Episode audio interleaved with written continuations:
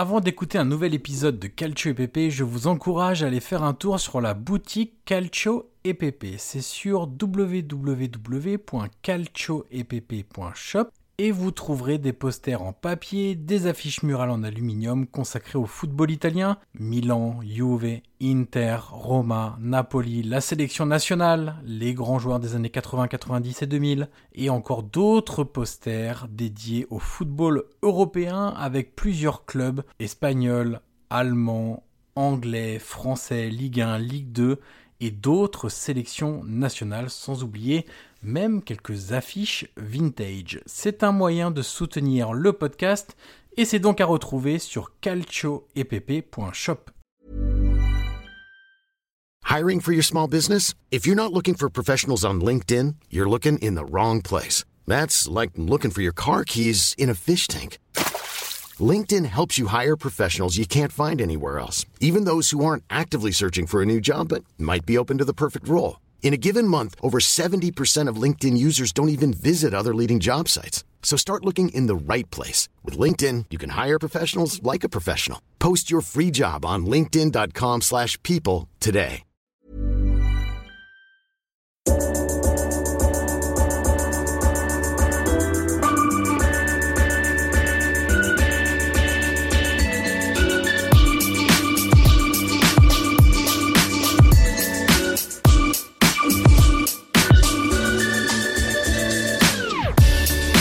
Ancora Totti, lo aspetta Materazzi, Totti si porta quasi in zona tiro, Totti si è liberato, pallonetto, Francesco!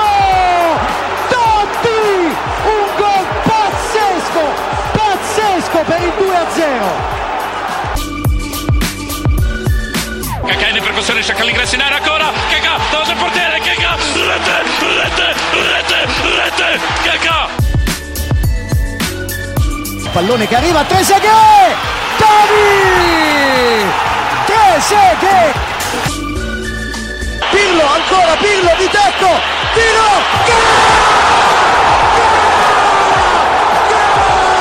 Grosso! Grosso! Gol di Grosso!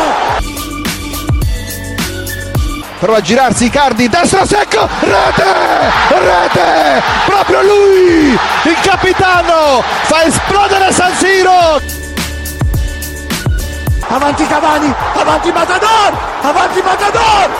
Sei tutti noi Matador! Ci prova con il testo! Si gonfia la rete! Si gonfia la rete! Si gonfia la rete! Matador!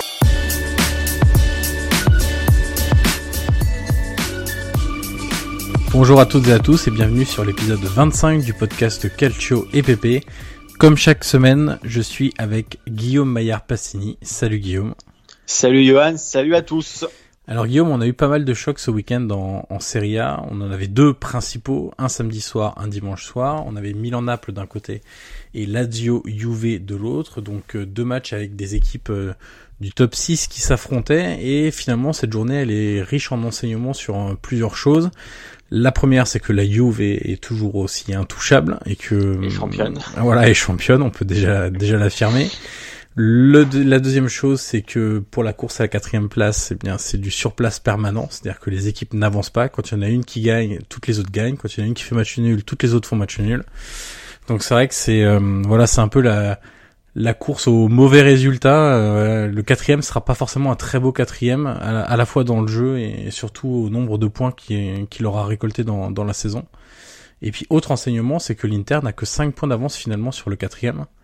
Et donc, on va peut-être commencer à inclure cette équipe, notamment avec sa, avec sa, sa tendance euh, assez négative, sa spirale négative plutôt de, de, résultats, dans cette course à la troisième et quatrième place. Disons que maintenant, il y a plusieurs équipes qui peuvent aussi espérer euh, atteindre euh, cette troisième place.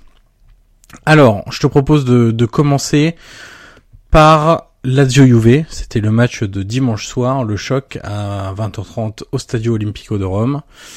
Et bah, ce qu'on peut dire, c'est que la Lazio a fait un match parfait pendant 70 minutes, mais que 70 minutes face à la Juve, c'est malheureusement insuffisant. C'est cruel, cruel pour la Lazio parce que euh, honnêtement, j'ai longtemps pensé qu'ils tenaient enfin leur victoire contre un gros. Euh, on peut dire qu'ils avaient eu tous les ingrédients pour, parce que comme tu dis, c'était vraiment on était vraiment limite à, limite de la copie parfaite parce que voir la Juve, euh, enfin à moins, enfin à moins dans le sens où ils étaient vraiment sous l'eau. Quand je vois Emre Can, le match qu'il a fait, c'était quand même euh, cataclysmique. Mais c'est vrai que c'est toute la Juve qui a sombré pendant 70 minutes. Et là, la Lazio, voilà, j'ai bien aimé leur agressivité, j'ai bien aimé leur pressing, j'ai bien aimé leur densité au milieu. Et c'est vrai que la Juve a vraiment pas vu le jour pendant 70 minutes. Ils ont même pas fait une frappe cadrée, ce qui est quand même assez rare. Et c'est vrai que c'était quand même, enfin, c'était quand même très triste.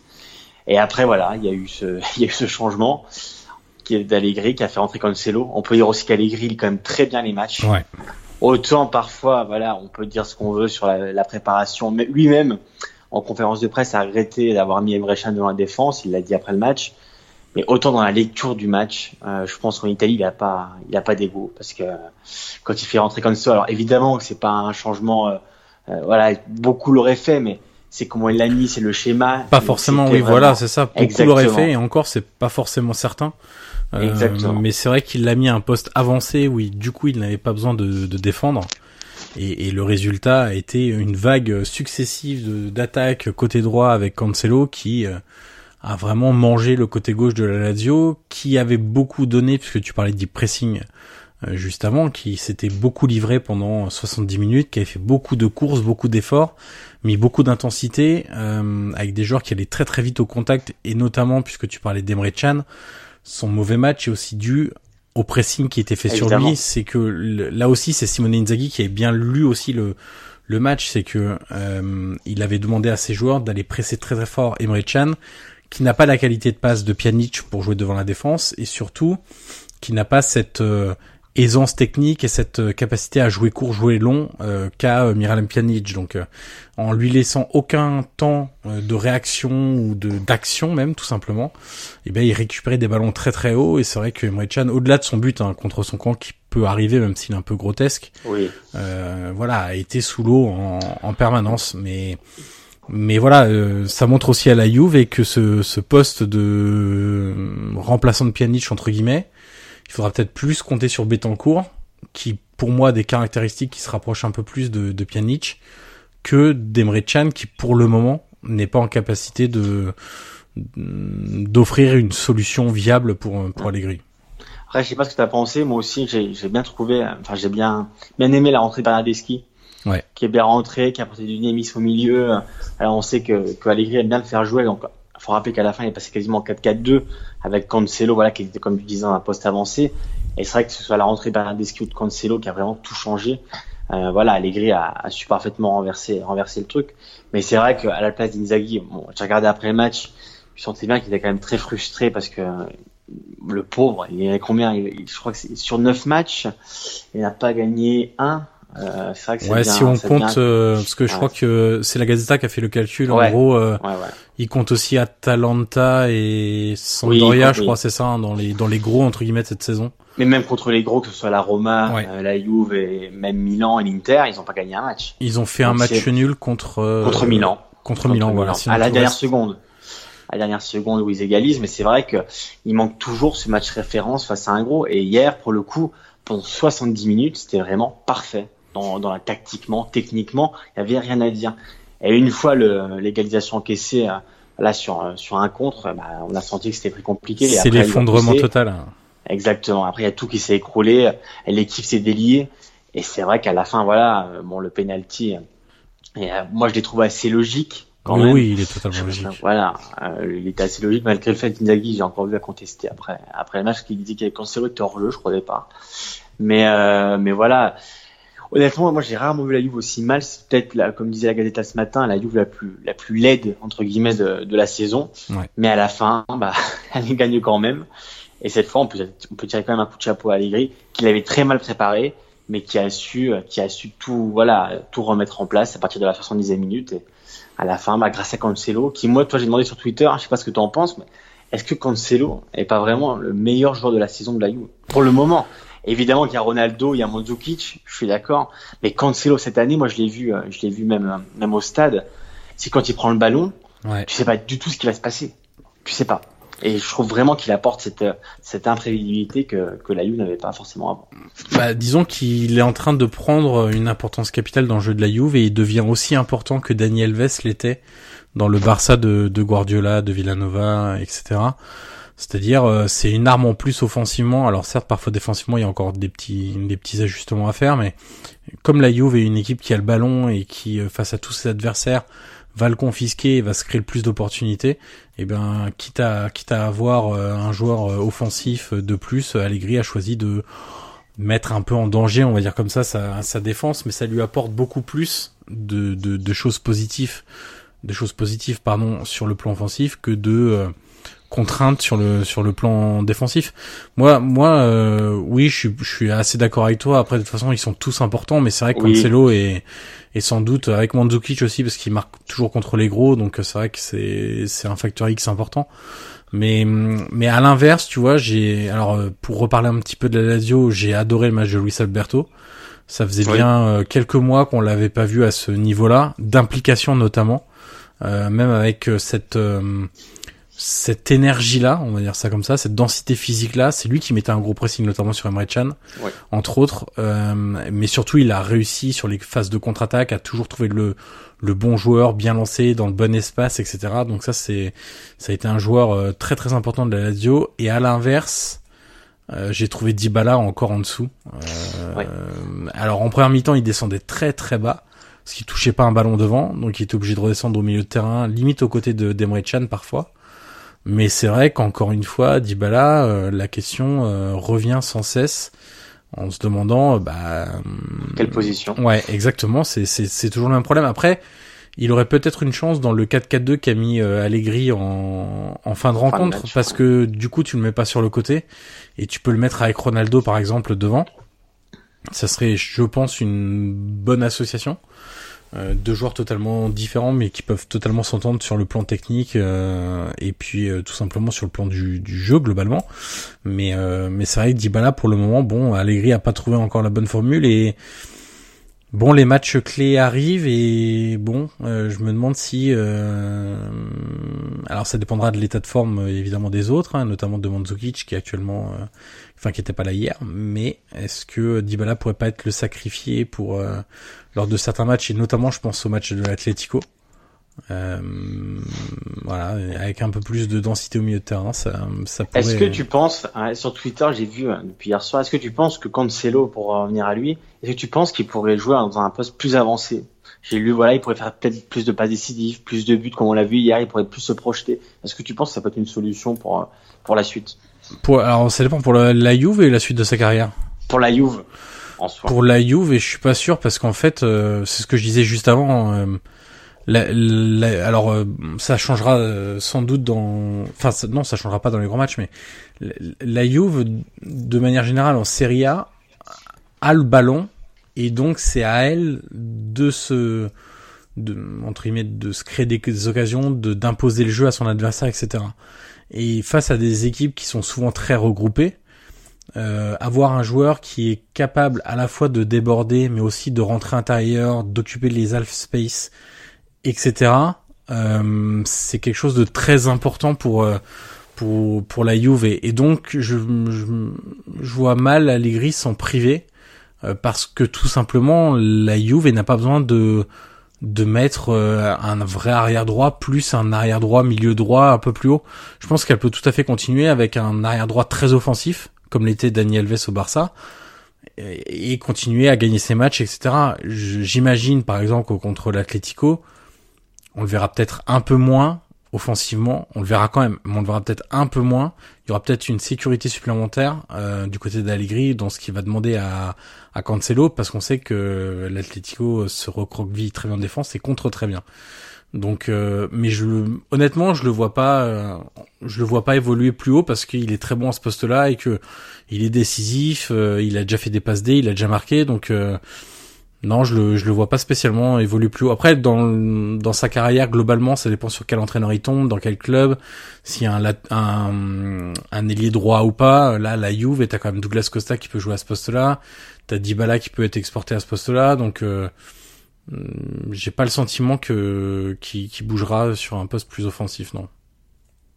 Très bien. Voilà. Très C'était très une très longue que- réponse pour une courte Très question. longue réponse, mais très pertinente. T'en as l'habitude, hein, c'est ça Exactement, exactement. Euh, alors autre match, on va passer à un autre résultat. Alors la Lazio du coup fait un peu la mauvaise opération de de, de la journée puisque euh, aussi bien le Milan que la Roma que l'Atalanta prennent euh, un point, la Samp a gagné, le Torino a gagné, donc euh, on se retrouve avec un classement encore plus serré que que, de, que les autres journées, ce qui devient euh, un peu euh, euh, un peu étrange avec euh, entre le Milan 4 avec 35 points et euh, Parme 12e 28 points. Il y a que 7 points entre le 4 et le 12e, donc c'est vrai que ça peut aller Ça peut aller très vite. ça peut aller très vite, deux victoires d'affilée et tu peux passer de 8e à, à 4e, donc c'est vrai que tout est encore ouvert et c'est ce qu'on disait lors du bilan hein, de, de mi-saison, hein, bien malin celui qui arrivera à prédire euh, l'issue finale de cette course à la quatrième place parce que un jour euh, euh, les des clubs euh, réussissent à, à faire deux victoires d'affilée, mais derrière ils font deux défaites. Enfin, c'est toujours euh, assez compliqué. Et euh, un des symboles de ce de cette inconstance, c'est la Roma qui restait quand même sur plusieurs résultats positifs avec des victoires contre le Torino, à Parme, contre Sassuolo, donc ça se passait plutôt bien. Ça se passait très bien jusqu'à la 45e minute euh, de ce match euh, à Bergame, et puis euh, bah, elle s'est totalement écroulée.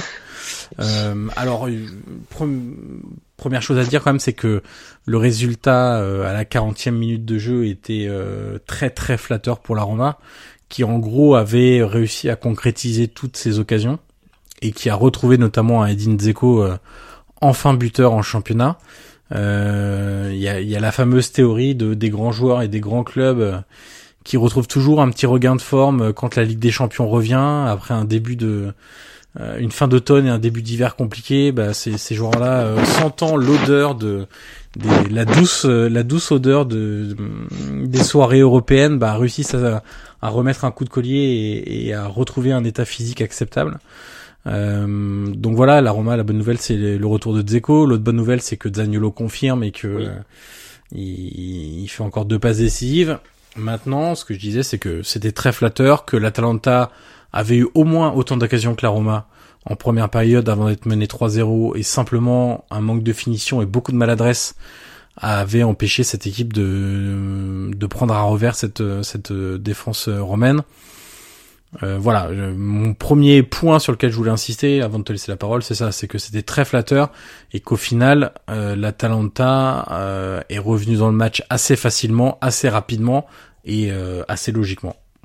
Oui, bah, comme tu as dit, euh, pour ceux qui n'ont pas vu le match, qui va 3-0 à la mi-temps, ils auraient pu se dire, bon, bah, 3-1. facile, la Roma a déroulé. Oui, 3-1, pardon. C'est vrai que c'est ce but qui change un peu tout avant la fin du, de la première mi-temps, mais c'est vrai que sur le 3-0, honnêtement, tu pouvais te dire, bon, si tu vois pas le match, ils ont déroulé, alors que pas du tout. Euh, je, j'ai, je me souviens de, toi aussi, te souvenir des, deux occasions de Licic qui rate euh, des choses assez, assez incroyables. Mais c'est vrai qu'Atalanta, dès la première mi-temps, a quand même eu des grosses occasions. Et après, la Roma était, voilà, était très cynique. Ils ont, ils ont quasiment marqué sur, sur toutes leurs frappes. Et c'est vrai que tu vois, sur, autant à 3-0 à la mi-temps, j'aurais dit bon, euh, voilà, ça va être compliqué pour l'Atalanta. Autant que sur le 3-1, euh, j'ai écouté El Sharawi euh, avant, avant la pause, euh, qui était interviewé par Sky, qui disait bon, bah voilà, il va falloir tenir.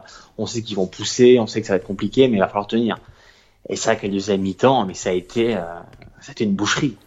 Dans le sens où la, où la Roma n'a- n'a pas vu le jour. Ouais. C'était assez, c'était assez incroyable parce que, voilà, on pouvait s'attendre au fait que, que la Talenta pousse, que la Talenta tente de marquer le deuxième au plus vite pour, pour tenter l'égalisation. Mais c'est vrai qu'à ce point, euh, la Roma était complètement sous l'eau. Et encore une fois, tu as la chance que Zapata sur le 3 à 2 euh, rate un penalty.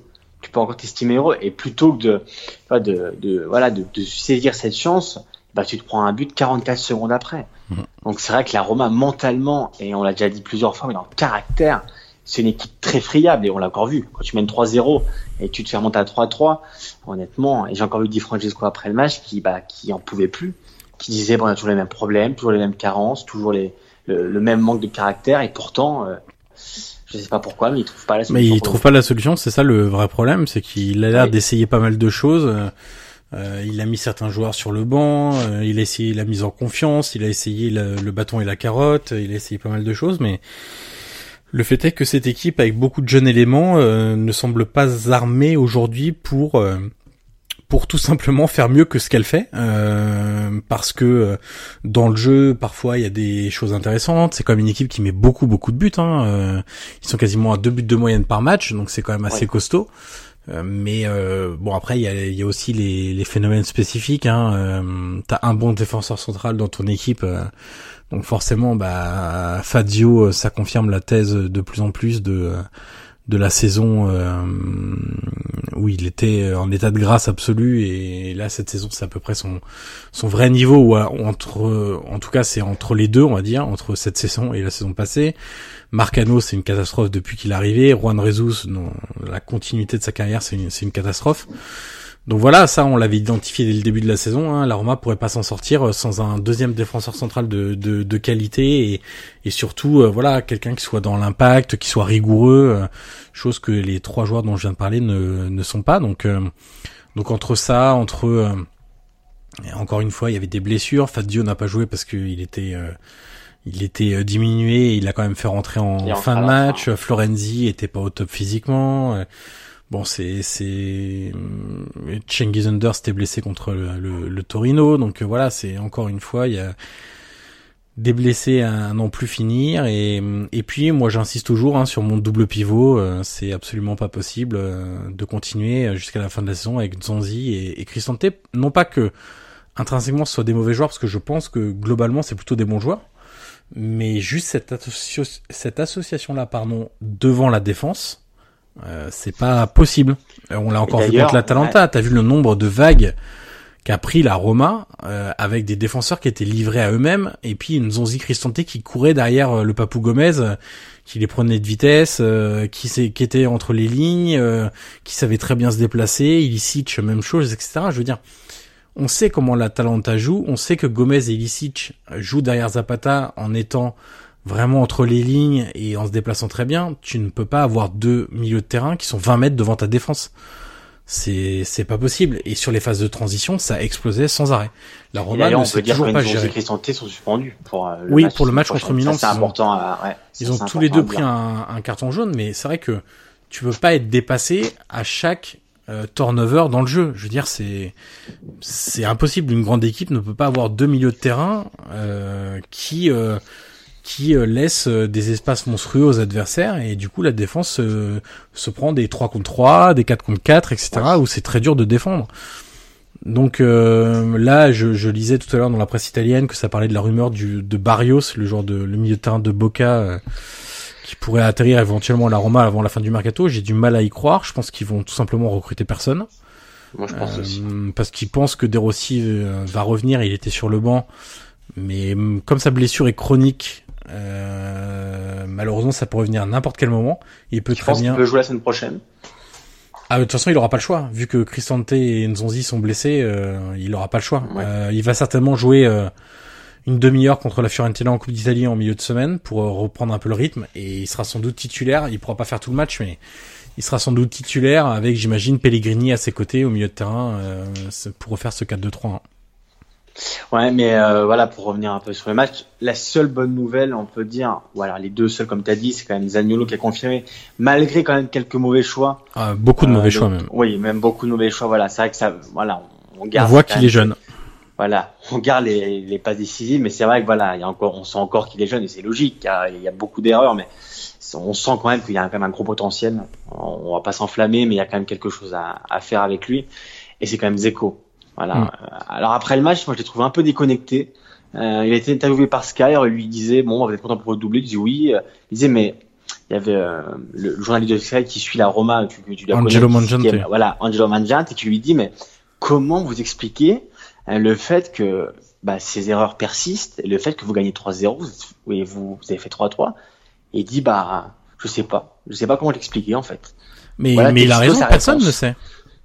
et c'est mais oui mais bon bon, vraiment, Di Francesco, il doit quand même trouver les solutions parce que c'est quand même à lui de, trouver les. Et même, voilà, si c'est un problème de caractère, eh ben écoute, il fallait intervenir sur le mercato et puis acheter des joueurs qui, qui en fonction, qui amènent un peu au moins d'expérience. Mais c'est vrai qu'hier, euh, moi, je m'attendais, et je pense que toi aussi, comme tout le monde, en deuxième mi-temps, tu savais que la Talenta allait être pressée, allait, allait mettre le feu, parce qu'il y avait déjà une belle ambiance. Avec le 3-1, c'est vrai que le public croyait plus.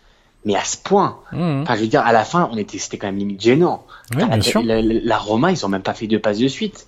Et à la fin, comme disait Gasperini, il a raison, il a dit, mais il regrettait même de pas avoir gagné. Mais bien sûr. Parce que l'Atalanta a eu beaucoup, beaucoup d'occasions. Et comme tu disais, déjà en première mi-temps, parce que le score était bien flatteur pour la Roma, mais en deuxième mi-temps, c'était vraiment, mais c'était un néant collectif pour la Roma et c'était vraiment un naufrage. Donc c'est vrai que c'est toujours, et le pire, c'est que autant ce serait des erreurs différentes, des erreurs individuelles, mais là, c'est vraiment, c'est vraiment un problème collectif. Il y a vraiment un problème de, ils prennent pas conscience, ils, ils sont, enfin, hier, ils étaient vraiment à la rue. Et c'est vrai que les supporters, moi, de ce que je lisais, euh, ils commencent vraiment à s'exaspérer parce que euh, ils voient toujours tous les dimanches la même chose. Et dimanche prochain, Depuis bah, des années. voilà, depuis des années. Et dimanche prochain, t'as un gros match. Donc, euh, donc voilà, va falloir le Inquiétude gagner. La- maximale. Ouais, mais la Roma a cette chance cette année, on le dit assez, on l'a beaucoup dit dans ce, dans ce podcast, c'est que euh, les autres n'avancent pas non plus. Euh, donc euh, c'est vrai, comme tu disais tout à l'heure, le, le championnat de, on va dire de la troisième, parce qu'on peut compter l'Inter maintenant, on va dire à Parme, euh, c'est vrai que c'est quand même très serré. Donc euh, même si tu perds deux trois matchs, t'es toujours là. Et la Roma, Dieu sait qu'elle était en crise, on se rappelle. Et je pense que tu t'en rappelles aussi Oui. c'était vraiment le, les bas-fonds. Et pourtant, elle est encore là, donc elle peut s'estimer heureuse, mais à force de, de, de, de vendanger à ce point, on se rappelle l'Atalanta à domicile, il y a eu la Spal aussi, non? Ils s'étaient fait égaliser. La Spal, Cagliari, euh, Cagliari, le Chievo. Cagliari, ils étaient à 9, c'est ça? Ou à 10 À 9 À 9 quand Cagliari Ouais, à revient, neuf, le ouais. Chievo Vérone. euh, Voilà, c'est quand même, dire c'est toujours, toujours les mêmes scénarios et toujours les mêmes erreurs, donc. euh, Après, t'as pas que- 50 solutions. Soit t'as- tu essayes d'intervenir sur, euh, sur le mercato, mais je suis pas persuadé que au mercato d'hiver, tu puisses réussir à inverser totalement une tendance de euh, aussi lourde. T'as le préparateur mental, t'as t'as pas mal de, de choses. Moi, ce qui me ce qui me dérange au-delà de, de cet aspect mental qui est vraiment euh, un problème récurrent et depuis très longtemps et on en parle assez assez régulièrement euh, avec des joueurs qui qui ne se comportent pas comme des, des grands joueurs euh, et un club qui ne s'est pas toujours comporté comme un grand club euh, c'est aussi des questions tactiques euh, qui je vais pas dire qui m'étonnent de Di Francesco parce que c'est un entraîneur assez préparé mais qui à ce niveau-là sont sont quand même rédhibitoires pour euh, espérer viser quoi que ce soit dans la saison. Euh, des choses toutes bêtes, hein, mais des mécanismes de compensation sur les phases défensives, où je trouve euh, euh, vraiment euh, des choses très étonnantes. Quand tu vois Cristante monter pour essayer d'apporter une solution et que Nzonzi ne se rend pas compte que lui doit rester pour euh, apporter une solution en retrait ou en tout cas être là si la, la balle est perdue et que lui aussi va faire un appel pour se fondre dans la dans la masse etc je veux dire ça c'est une chose basique. Euh, quand euh, la hum, l'Atalanta marque le premier but je suis en train de réfléchir en même temps. Oui le premier but de la tête de euh, Castagne. Oui, euh, voilà. Karsdorp revient dans l'axe pour serrer sur Zapata de mémoire euh, pour une prise à deux dans l'axe. Euh, Cassagne arrive de très très loin derrière. Il y a personne qui vient le prendre. C'est-à-dire qu'il a tout le loisir de prendre une impulsion, de sauter et de gagner au final son duel avec Karsdorp qui essaye de reculer pour avoir le ballon. Enfin, ça c'est vraiment des choses basiques sur des Mais schémas même le deuxième arrêtés. but, hein. Ah oui, le deuxième but, hein. C'est Bien sûr. la copie conforme, sauf que c'est au premier poteau, hein. Donc euh, il y a vraiment des choses qui sont qui sont très étonnantes et pour lesquelles tu es en droit d'attendre une réponse et que tu n'as que tu n'as toujours pas. Donc on verra ce que ça donnera euh, dans les Un prochaines autre joueur semaines. que j'ai bien aimé, vite fait pour finir, c'est Manolas. J'ai vraiment, Ah, c'est euh, le seul. alors, à part le, le- t'as pas aimé? Non, c'est le seul bon défenseur. C'est Ah voilà. oui, oui, oui, parce que honnêtement, euh, on peut dire quand même qu'il a mangé Zapata tout le match quasiment. Ouais. À part voilà le à la fin le but, euh, le but après le penalty, mais en soi même dans les courses, dans le et physiquement, je trouve qu'il a quand même tenu le choc. Donc, euh, ah, comme tu dis, bah, un coup de chapeau, seul défenseur de, de la Ouais, Roma. et puis euh, qui, qui est pas encore en dépression, mais ça pourrait pas tarder parce que quand tu vois toutes les occasions qu'il récupère ou toutes euh, les euh, situations plutôt qu'il réussit à bien gérer et qui sont mal gérées par ses coéquipiers, franchement, il y a de quoi déprimer. À... Ah, après le 3-3, il était énervé. Hein. Ouais, mais c'est normal. euh, Ah ouais. Voilà, lui en a du caractère. Alors il fait pas tout bien, c'est évident, mais c'est pas non plus un immense. C'est pas, euh, c'est pas Sergio Ramos ou euh, encore que Sergio Ramos défensivement, ça, ça laisse souvent à désirer. Mais je veux dire, c'est pas le top player. euh, Manolas, c'est un très bon joueur. Mais donc il fait des erreurs. Mais honnêtement, euh, lui, tu peux pas lui, lassé. lui reprocher grand chose sur la saison. Euh, je te propose de parler. Euh, allez, on fait quoi? On fait l'autre match nul de, de du week-end entre Milan et et le Comme Napoli. veux. Et là, tu vas et là tu vas beaucoup parler puisque je n'ai pas vu ce match. Et donc, J'aime euh, j'aime quand tu assumes cette bah, c'est mieux quand même plutôt que de dire n'importe quoi. Euh, alors, dans l'ordre, tu m'as dit, ce serait bien de faire un focus sur Cutrone, un autre sur Malcuit et la gestion du banc du Napoli.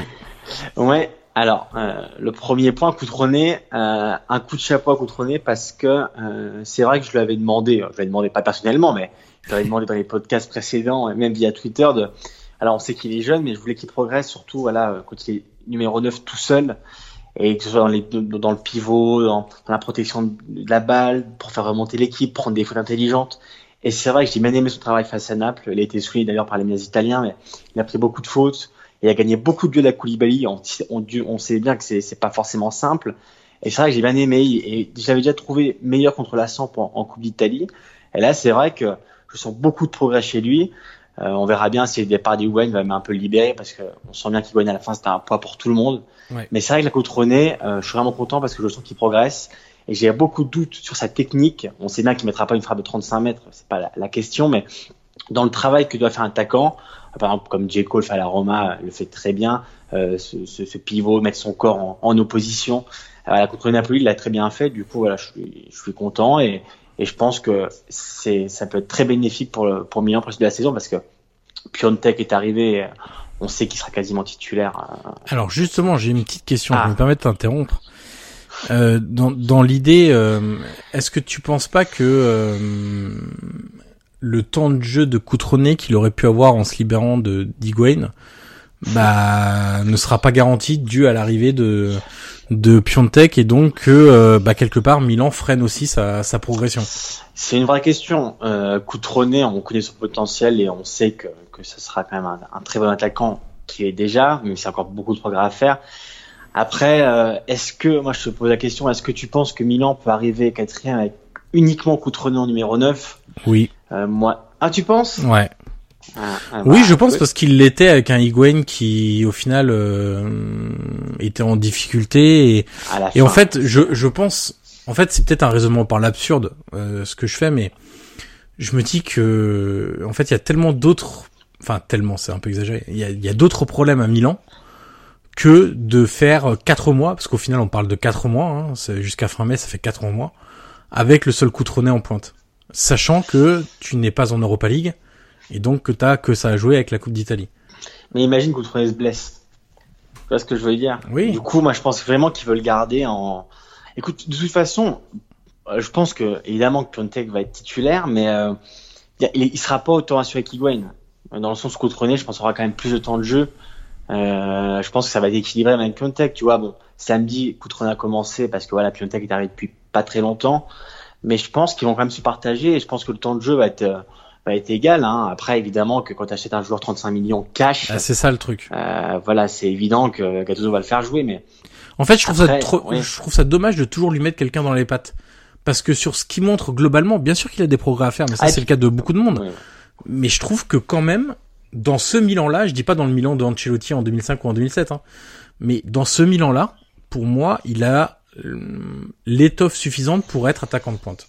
Et d'ailleurs, euh, Gattuso a parlé, a parlé de lui en conférence de presse, donc c'était avant le match, c'était vendredi, où il disait que même, euh, même au niveau de l'attitude, où il disait que Coutronnet c'était un peu un joueur qui de temps en temps, tu vois, était un peu triste quand il jouait pas, et du coup, le lendemain quand il arrivait à l'entraînement, bah, il boudait, il, il disait pas bonjour à certains, il était quand même très énervé. Et il disait que maintenant, bon, même dans l'attitude, il progresse, il, apprend, il grandit. Et au-delà de ça, je te dis techniquement, c'est qu'il y a quand même beaucoup de progrès. Donc, je suis d'accord avec toi dans le sens où Coutronnet a sa place dans ce Milan-là et ça, se voit, il le mérite. Après, je pense que voilà, Piontek sera pas trop quand même pour pour pour avoir la quatrième place. Mais je peux te dire qu'à Milan, euh, ils ont ils ont aussi acheté Piontek parce qu'ils ont quand même très peur de pas aller de pas être quatrième parce que euh, je pense que c'est vraiment le club qui a le plus envie d'y aller j'ai envie de te dire parce que ça fait longtemps qu'ils y sont pas allés avec des champions. Elle l'a dit aussi. Et la Roma, bon, ils ont l'habitude. Mais c'est vrai que Milan, euh, c'est une question de, de, vie ou de mort cette saison, la Ligue des Champions, mmh. parce que c'est les, les, retombées, euh, ce que ça apporte, euh, même au niveau du mercato. Enfin, c'est vraiment une question euh, essentielle à Milan quatrième place. Et s'il n'y a pas la quatrième place, euh, je te dis pas que c'est un drame parce que il n'y a jamais de drame dans le football, mais ça peut être quand même, ça va avoir des conséquences assez importantes, même au niveau financier. Donc, donc voilà. Bon, mais écoute, je suis donc de la team Coutronnet jusqu'à la fin de, de la saison. Euh, tu voulais parler de Malcuit ensuite. Du oui, côté du Malcuit. Ouais, Malcuit, j'ai bien aimé. On en avait parlé il y a, il y a quelques semaines. J'ai trouvé, j'ai trouvé bon. Il a fait un match complet. Euh, je, me, je me rappelle que si, je crois que c'est lui qui, qui revient sur euh, sur Piontek à un moment. Il le tacle bien. Euh, non, Malcuit, j'ai bien aimé. Il a fait un match complet. Euh, offensivement, défensivement, il est intéressant. D'ailleurs, maintenant, on peut dire qu'il est quasiment titulaire parce que parce que Isaac joue quasiment plus. Il devrait jouer demain parce qu'il y a encore mis en Naples demain demain mardi parce qu'on enregistre lundi. Mais, euh, mais voilà, Malcuit en train de se faire une petite place à Naples. Et voilà, moi, je, tenais à souligner son match face à Milan. Il a vraiment apporté beaucoup. Il s'est bien placé. On sait, voilà, il a fait une erreur il y a, il y a quelques matchs. Mais là, c'est vrai que je le trouve meilleur. Donc, euh, j'ai vu que les tifosi du Napoli étaient plutôt contents. On sait que ces vrais progrès, c'était sur le plan défensif. Oui, mais, mais c'est vrai que j'ai trouvé plus appliqué. Alors, est-ce que c'est parce que c'était un gros match? Je ne sais pas, mais c'est vrai que pour le coup, euh, voilà, j'ai trouvé quand même assez bon. Du coup, je tenais, je tenais à souligner pour, pour Malcuit. Et puis, euh, tu voulais parler de des Verdi, Unas et compagnie. oui, parce que parce que je pense que il mériterait plus de temps de jeu. Alors, je sais bien que c'est compliqué parce que quand tu as des joueurs comme comme Mertens, comme Insigné, comme comme Milik, c'est compliqué de, de les enlever, surtout que Milik en ce moment est en forme. Mais c'est vrai, quand tu vois le, niveau de jeu de Mertens euh, contre Milan, c'était quand même compliqué. Il signait les sorties à la fin, mais on l'a pas vu beaucoup, que des mauvais choix. Donc c'est vrai. Il est vraiment dans le euh, creux de la vague, hein, ouais, Et Mertens aussi. Hein. Mertens aussi, ça fait quand même quelques temps. Hein. À chaque podcast, on se répète, et pourtant, ça, ça dure. Donc c'est vrai que tu vois, Ounas, généralement, il fait des bonnes rentrées. Verdi aussi. Euh, donc euh, voilà, j'aimerais les voir plus. Euh, je sais que voilà, les, les, supporters de Naples le réclament aussi. Après voilà, Ancelotti pour le moment fait confiance aux, aux vieux de la vie entre guillemets. Mais c'est vrai que tu vois, euh, voir Ounas démarrer, euh, démarrer un match, euh, pourquoi pas. J'aimerais bien voir aussi un, peu d'autres têtes, un peu de joie, puis un vent de fraîcheur, parce que c'est vrai que là devant, ça manque beaucoup de fantaisie, d'idées. C'était quand même compliqué.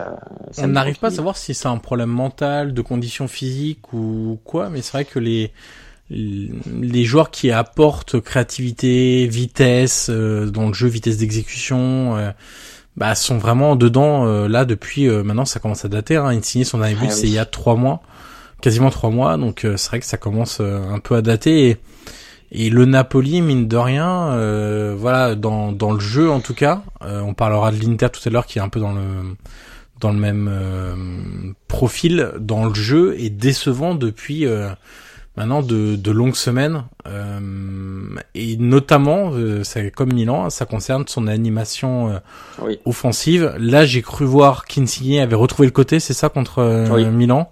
Oui, oui. avec c'était Mertens du coup c'était un 4-4-2 avec voilà avec Calleron à droite Insigne à gauche et devant Milik et Mertens voilà, bon, euh, on verra, mais c'est vrai qu'il essaie quand même pas mal de choses euh, au final. Il a fait jouer les quatre, hein. Il a fait jouer les quatre. Il essaye de changer les choses en tout cas maintenant, puisque euh, Insigne retrouve peut-être son côté ou bon, on sait pas trop si c'était vraiment un passage où il a été excellent et ça reste un passage et parce que quoi qu'il arrive, il, aurait marché sur l'eau dans n'importe quelle position ou si c'est que globalement il s'est effondré et que en fin de saison, même s'il joue encore attaquant, Insigne il arrivera à retrouver son, son standard de but du mm. début de saison. C'est un peu. Mais c'est vrai que c'est un match. Euh, toi qui l'as pas vu, c'est un match. Je pense que tu te rappelles de l'Inter-Naples, celle qui gagne à la fin avec un but de Martinez. C'était un peu même lors de match. Voilà, assez assez fermé. On n'a pas cité au match de l'année.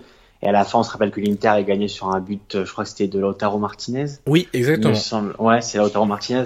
Voilà, c'était un peu même lors de match. Il n'y a pas eu, à Milan n'a pas réussi à, à, gagner. Ils ont eu l'occasion. Euh, Naples en a eu aussi avec Zelinski notamment. Mais c'est vrai voilà, c'était un match assez logique. Euh, même dans les stats à la fin du match, on a pu voir que c'était quand même assez équilibré.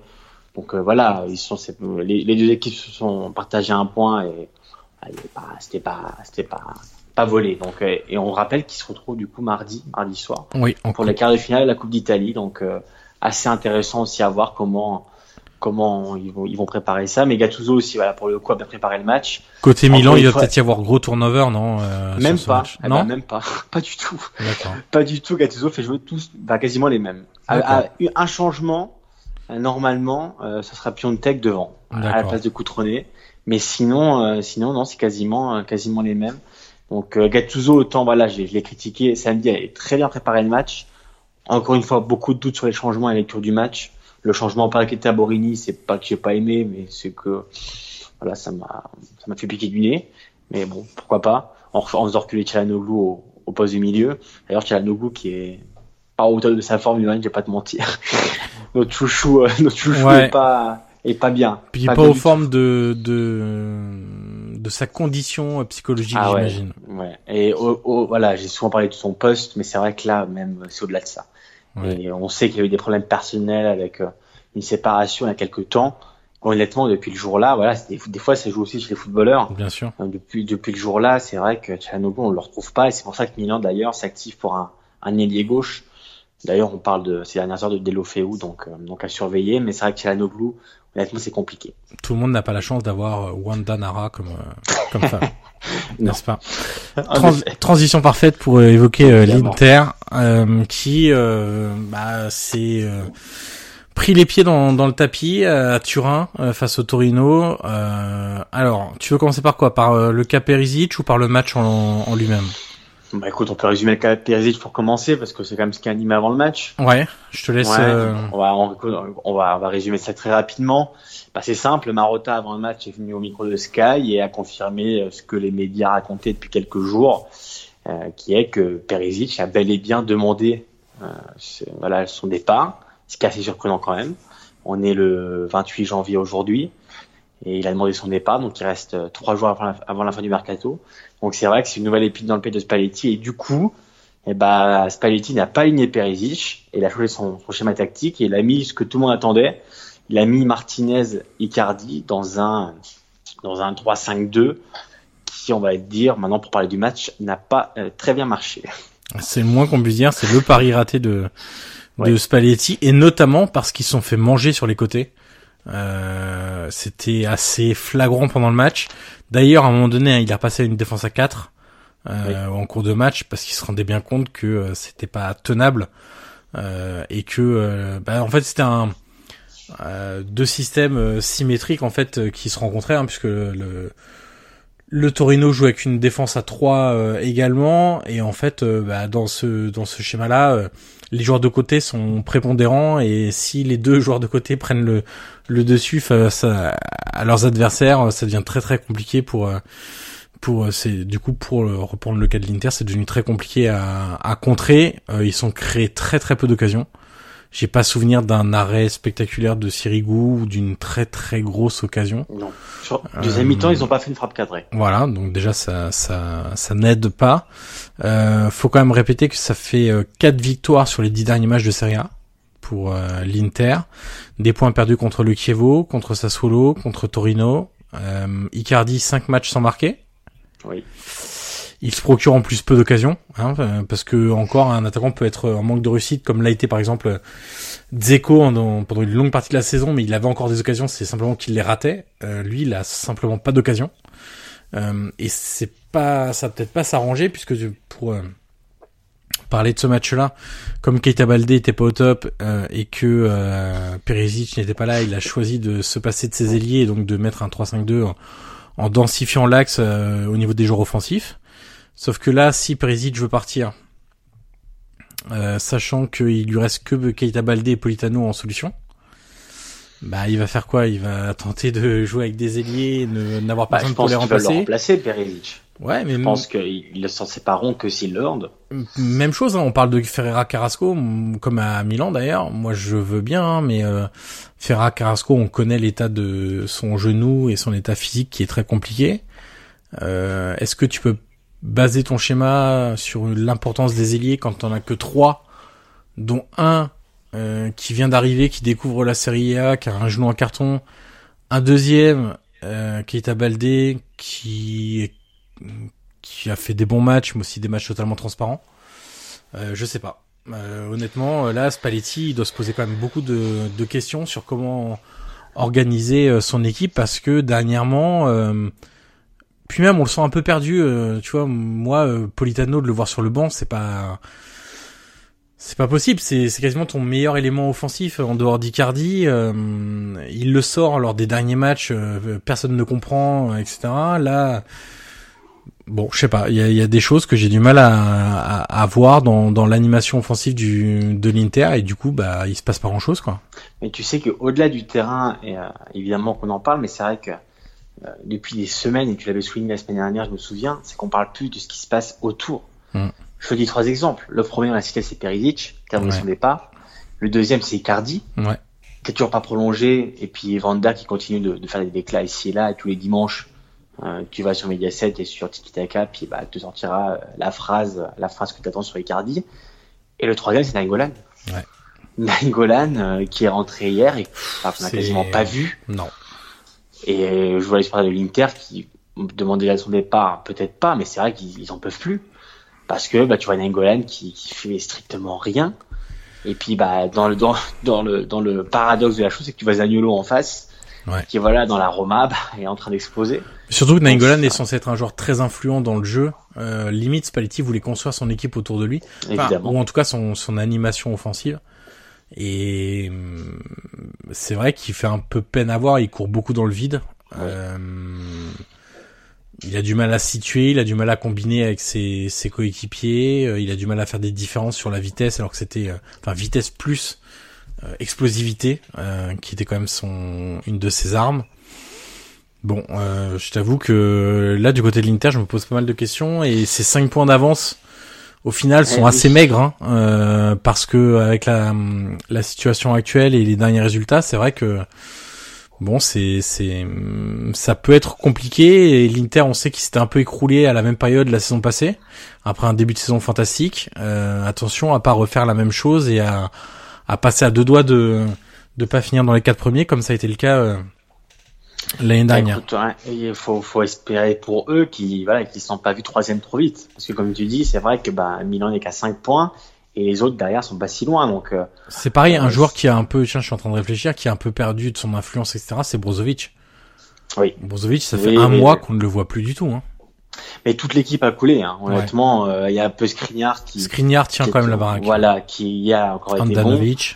Voilà, Danovic. Bon, hier, hein, c'est vrai que je vois qu'il se fait beaucoup chambrer parce qu'il suit beaucoup le ballon euh, du regard sur certains buts. Ouais, Voilà, c'est vrai que bon après moi, Danovic, je continue à bien l'aimer. Ça, c'est- bien sûr. C'est voilà, c'est mon avis et je pense que c'est notre avis. Ouais.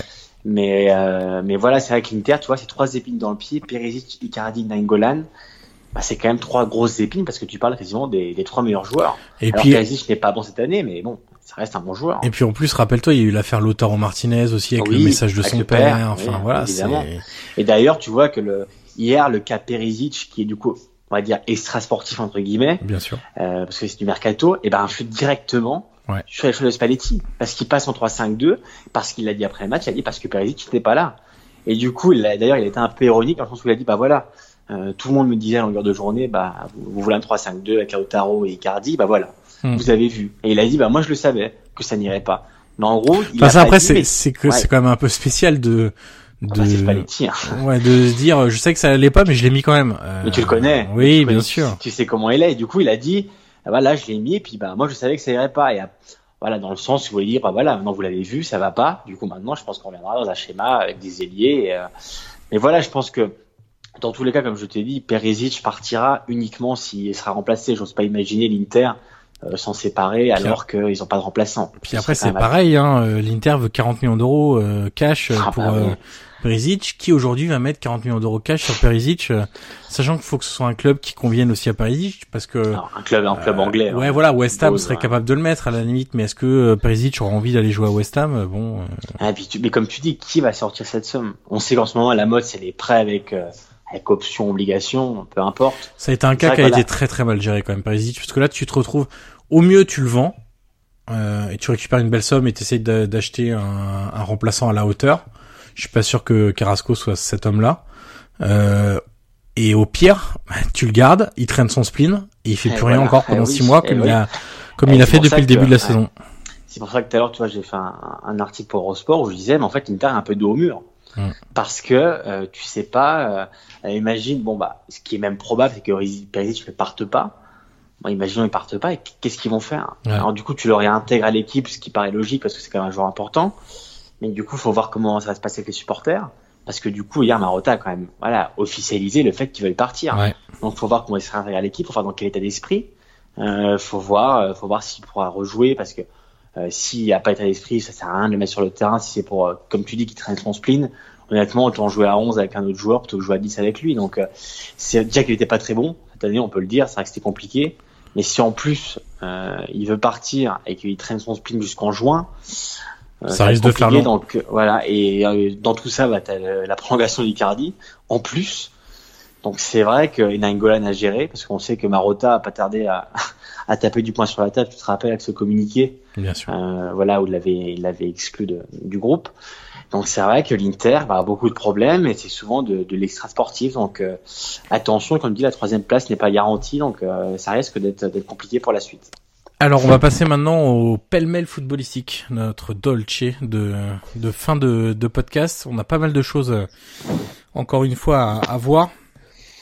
Euh, je te propose de commencer par Sassuolo et on va notamment parler de, de Mehdi Bourabia, le milieu de terrain marocain de, de cette équipe. Euh, on en a parlé brièvement la, la semaine dernière puisque j'avais fait un papier sur sur Eurosport sur la méthode de Zerbi, euh, l'entraîneur euh, de Sassuolo, et donc j'ai pu interviewer euh, Bourabia une dizaine de jours. C'était d'ailleurs avant le match sur la pelouse de l'Inter, où ils avaient, souviens-toi Guillaume, fait une très belle performance. Il y avait encore Boateng, malheureusement il n'est plus là aujourd'hui.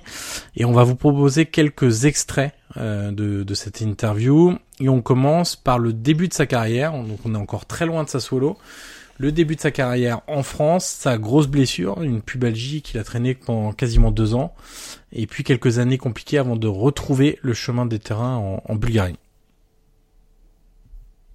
Je suis passé par la France, j'ai connu euh, j'ai connu deux années où j'ai où j'ai arrêté le football parce que j'avais j'avais quelques soucis physiques par la suite, je me, je me suis accroché. J'ai euh, j'ai attendu jusqu'à que j'y ai cru, on va dire. J'y ai cru, j'y ai cru jusqu'à jusqu'à que je puisse rejouer. Et euh, j'ai eu la chance de pouvoir me soigner, de d'avoir euh, d'avoir l'opportunité de rejouer au football. Je l'ai je l'ai je l'ai fait. J'ai été patient. J'ai j'ai eu une opportunité euh, pour pouvoir me relancer avec la réserve de de Lille. Euh, ça s'était ça s'était bien passé, on va dire, au niveau physique. Après j'ai pas eu la chance de pouvoir euh, de pouvoir euh, de pouvoir aller au-dessus et j'ai eu une proposition en Bulgarie que j'ai prise et, c'est là que j'ai pu euh, j'ai pu on va dire saisir ma chance pour pouvoir pour pouvoir remonter la pente. Alors après s'être relancé en Bulgarie, Mehdi Bourabia va filer en Turquie, à Konyaspor, où il va évoluer pendant une saison. Et euh, dans l'entretien, il me dit que euh, notamment qu'il devait, enfin qu'il aurait pu plutôt euh, rejoindre Benevento, où il y avait déjà un certain Roberto Deserbi la saison passée. Et finalement, ça ne s'est pas fait. Et Deserbi l'a rappelé après avoir pris en charge l'équipe de, de Sassuolo. Il nous décrit donc maintenant le style de jeu de cette équipe et pourquoi elle est aussi agréable à voir jouer. Ah, c'est clair que en arrivant déjà j'allais découvrir un nouveau championnat et un nouveau un nouveau contexte, un nouvel entraîneur et c'est vrai qu'en arrivant j'étais j'étais très surpris parce que c'était vraiment totalement différent de ce que j'avais pu connaître euh, en Turquie la saison dernière. Ils prônent beaucoup le jeu court, le jeu au sol et euh, c'est quelqu'un qui est un foot football, il est euh, il est vraiment attaché sur tous les détails euh, tactiques de, de, son, de son équipe, que ce soit offensivement ou défensivement. Et c'est vrai qu'il prône vraiment le, le plaisir, on va dire, de, de, de, toute l'équipe euh, en passant par, par, par, un, par un jeu court et jeu court et rapide vers, vers, vers l'avant, mais aussi en conservant le ballon c'est une façon de jouer qui demande beaucoup de beaucoup de concentration et, du courage aussi parce que euh, quand on quand les équipes euh, jouent contre nous elles elles savent euh, notre notre façon de jouer. Donc elles elles ont qu'une chose à faire c'est venir nous presser. Donc le, le, le but c'est de c'est de continuer à, à avancer avec cette philosophie tout en tout en tout en s'améliorant. Parce que c'est vrai que si la si la philosophie est et on va dire est, bien manié, je pense que ça peut être très très difficile à, nous arrêter. Alors après le, jeu collectif de cette équipe, on rentre dans les spécificités individuelles et les consignes que demande et que fait passer euh, Roberto Deserbi à Mehdi Bourapia. Actuellement, il me demande de, de, mettre du mouvement, de, de, faire jouer les autres et aussi d'apporter d'apporter, on va dire, un impact un impact physique au milieu de terrain et de pouvoir de pouvoir récupérer le maximum de ballons et en même temps de, pouvoir faire jouer mes coéquipiers tout, en tout en étant euh, tout en étant proche de la surface adverse pendant les phases offensives. La transmission doit être rapide, ça c'est une consigne euh, collective. Le, le, ballon doit le ballon doit être en mouvement, euh, le, ballon doit voyager vite entre chaque joueur, c'est une consigne collective. Après, euh, euh, il y a une certaine liberté qui qui, qui est en train de laisser offensivement pour pouvoir avoir un peu plus de liberté offensive pour créer des, décalages. On le sent, Mehdi Bourabia prend beaucoup de, plaisir à sa solo. C'est une phrase qu'il aura longuement répétée et à de très nombreuses reprises lors de cette interview. Euh, mais qu'en est-il de, de, son avenir et comment il se projette dans les, dans les prochaines années? Je suis, euh, je suis encore en phase de travail. Je sais qu'il y a certains clubs qui, qui me suivent actuellement, donc euh, ça, ça me, ça prouve que, que, mon travail est et que mon que mon style de jeu est bien perçu ici en Italie. Donc je suis quelqu'un qui me projette rarement trop trop dans le futur, donc je prends les choses comme elles viennent. Actuellement, je suis je suis à Sassuolo, je prends du plaisir à, à pouvoir évoluer euh, ici en Serie A, donc euh, qui sait qui sait où, où, où j'arriverai. Voilà pour les extraits qu'on a choisi de, de vous montrer, de vous faire entendre de, de cette interview avec euh, Mehdi Bourabia. Euh, vous pouvez retrouver sur sur Eurosport d'autres extraits qui concernent là plus son entraîneur et un peu plus en, encore le style de jeu de, de Sassuolo. Euh, Guillaume, euh, Sassuolo c'est un peu notre chouchou depuis le, Oui. le début de la saison. Alors c'est pas notre chouchou qui gagne forcément tous ses matchs. Mais ils sont pas si loin finalement. Non, hein, bien tu sais. sûr, ils ont 29 points, c'est ça, je crois, ou 28 Eh oui, peut-être. et ils sont Euh, pas loin. Hein. Donc ils sont pas si loin que ça non plus de la, de la quatrième place. Mais encore une fois ce week-end, bon, ils ont battu Cagliari assez facilement. euh, et Ils sont à 6 points à la quatrième place. ils il sont à 6 savoir. points de la quatrième place. Voilà. Voilà. ils ont encore largement le, le temps. Euh, ils ont battu Cagliari. Ce qui est bien, c'est que euh, bah, en l'absence de maintenant, malheureusement, de de Boateng qui s'est envolé vers le, le Barça Oui. euh, avec un, un bon de sortie euh, récompense, on va dire ça, on va dire ça comme ça. Et puis c'est logique aussi de laisser partir un joueur de cet âge-là vers le Barça, ça se représentera sans doute plus. Euh, c'est que d'autres attaquants ont marqué, c'est le cas de Babacar et de Matri. Euh, Mais ça, Matri d'ailleurs, Matri. Ouais, Je Matri. peux le dire. Oui, oui, Matri. Matri a marqué. C'est vrai qu'il a eu un début de de saison, une Oui. première moitié de saison assez catastrophique. Euh, et là, bon, il a marqué en entrant à la place de Babacar, qui lui aussi a marqué. Donc ça, c'est une première bonne nouvelle. Euh, on, on a continué dans le le turnover de de, de ce derby. Hein. C'est c'est un peu euh, une habitude avec lui. Cette fois-ci au milieu de terrain, on avait donc Locatelli, euh, Bourabia et Magnanelli, euh, sachant que Magnanelli, ça faisait plusieurs matchs qu'il n'avait pas été titulaire et qu'il rentrait en fin de match. Et puis euh, devant, on avait Berardi, euh, Babacar et Juricic qui euh, est en train petit à petit de creuser son trou, hein, mine de rien. Il partait pas pour être titulaire. On imaginait plutôt Di Francesco hein, être titulaire sur le côté gauche. C'est comme ça qu'il avait commencé la saison. Et puis mine de rien, Juricic euh, est quand même titulaire depuis pas mal de matchs maintenant. Il y a Jérémy Boga, l'ivoirien, qui est rentré aussi en cours de match, qui euh, a besoin lui de hum, bah, de réussir à être un peu décisif.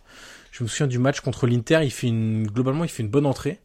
Euh, il dynamite pas mal le couloir gauche, etc. Mais il manque de euh, de justesse dans le dans le dernier geste encore. Et cette équipe de Sassuolo continue, voilà, à gagner. Ça faisait un petit moment là qu'elle avait pas qu'elle avait pas pris les trois points, mais elle est restée sur un très bon match euh, à enfin sur la pelouse de, de l'Inter. Ouais. Et voilà, le, le bout de chemin de, de Sassuolo continue. Moi, on je voulais ton avis, ouais. Ton avis sur Locatelli. Je veux savoir ce que tu pensais de, parce que je sais que les supporters du Milan me demandent beaucoup euh, ce qu'il devient. Et je, je sais que tu as un avis aiguisé sur, euh, sur son, son poste. Je veux Ouais. savoir ce que tu en pensais, s'il progressait, si... Alors, Comment tu le trouves Je, je t'avoue que moi, le milieu de terrain le plus équilibré, je trouve, de, de Sassuolo, euh, c'est quand tu as euh, Sensi devant la défense, euh, Duncan sur sa gauche et Bourabia à droite. Je trouve que c'est vraiment le milieu de terrain, euh, je vais pas dire parfait parce que est-ce que ça existe, mais euh, mais vraiment qui allie à la fois la puissance physique, les capacités de récupération, les capacités à se projeter vers l'avant des joueurs techniques qui sont capables de frapper de loin pour Duncan par exemple. Je me souviens de son but contre la Fiorentina de mémoire. Euh, voilà, je trouve que c'est le milieu de terrain parfait de cette équipe.